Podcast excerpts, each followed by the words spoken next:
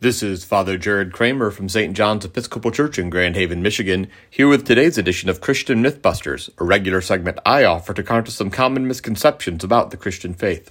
Just when you think that conservative Roman Catholics have given up on Pope Francis, the Vatican proves them wrong and demonstrates that the See of Rome remains very much in traditionalist hands. On Monday, a Vatican statement that was approved by Pope Francis said that not only does neither God nor the Church bless same sex unions, that they cannot bless them because same sex unions are an inherently sinful choice.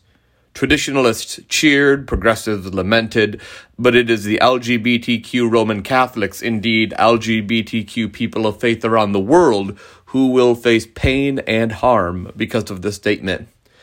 And so today I'd like to break the myth of the blessings of gay marriage and to be clear about the dangers of the language used in this statement from the Vatican. My own tradition, the Episcopal Church, has been blessing same sex unions for quite a while now, decades in some places.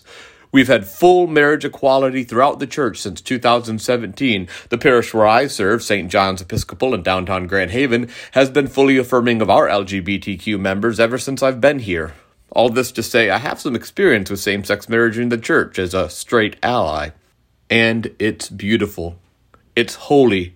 The real blessing of same sex marriage isn't the one that the church chooses to bestow on couples it is the blessing that same sex couples bestow on the church through their participation. One of the fundamental reasons our church changed our discipline and teaching on the place of LGBTQ Christians in the life of the church was because we could no longer deny the profound fruits of the Spirit we experienced in our LGBTQ members and in their partnered relationships.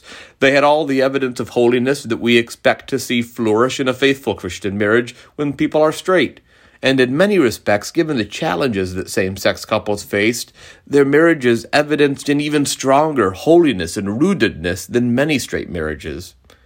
And I can say without a doubt that the same sex couples who attend my church, the ones whose weddings I've been honored to preside over, the ones who've been together for decades and who continue to serve faithfully in church leadership, these are many times some of the strongest marriages I've seen in the church. They make manifest an affection, a gentleness, a delight that inspires our straight couples to try harder to be like them. By telling same sex couples that their relationships are an inherently sinful choice, the Roman Church is telling a portion of the body of Christ, I have no need of you, a direct contradiction to the teaching of St. Paul himself. The Roman Catholic Church, my own church, all traditions in the church are diminished if same sex couples are pushed to the side. But even more troubling is the way that this language will wound LGBTQ persons who are already facing increasing discrimination in several parts of the world, even in several parts of our own nation. By describing their relationships as a sinful choice, those who have violently attacked gay couples for simply being together will be further emboldened in their hate, and emboldened by the Pope, no less and LGBTQ persons who are already struggling with increasing rates of suicidality because of the way they are treated by the religious communities, because of the way they have been treated by political powers in this country, these people will now feel even more isolated, even more alone. So let's be clear this kind of language costs lives.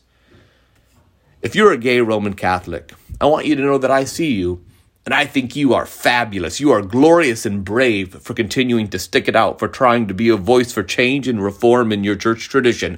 Bravo. This Episcopal priest is an enthusiastic ally of your work. And if you're an LGBTQ person who feels like there is no place for you, I want you to know that I see you too and I'd like to meet you. I'd like to show you around to places that would not tolerate you, but but but places and churches who would enthusiastically welcome you, who would be grateful to have your relationships bless the larger church, and who would love to serve and worship Christ alongside of you. Choosing to be married to the person you love, including when that person is of the same sex as you, in no way precludes your relationship from showing the love of Christ to the world like every marriage should in the church. In fact, in many ways, your marriage can be an even more powerful witness because of the courage it takes for you to choose to wrap your love in the grace and discipline of Christian marriage. Thanks for being with me. To find out more about my parish, you can go to sjegh.com. Until next time, remember protest like Jesus, Love recklessly and live your faith out in a community that accepts you but also challenges you to be better tomorrow than you are today.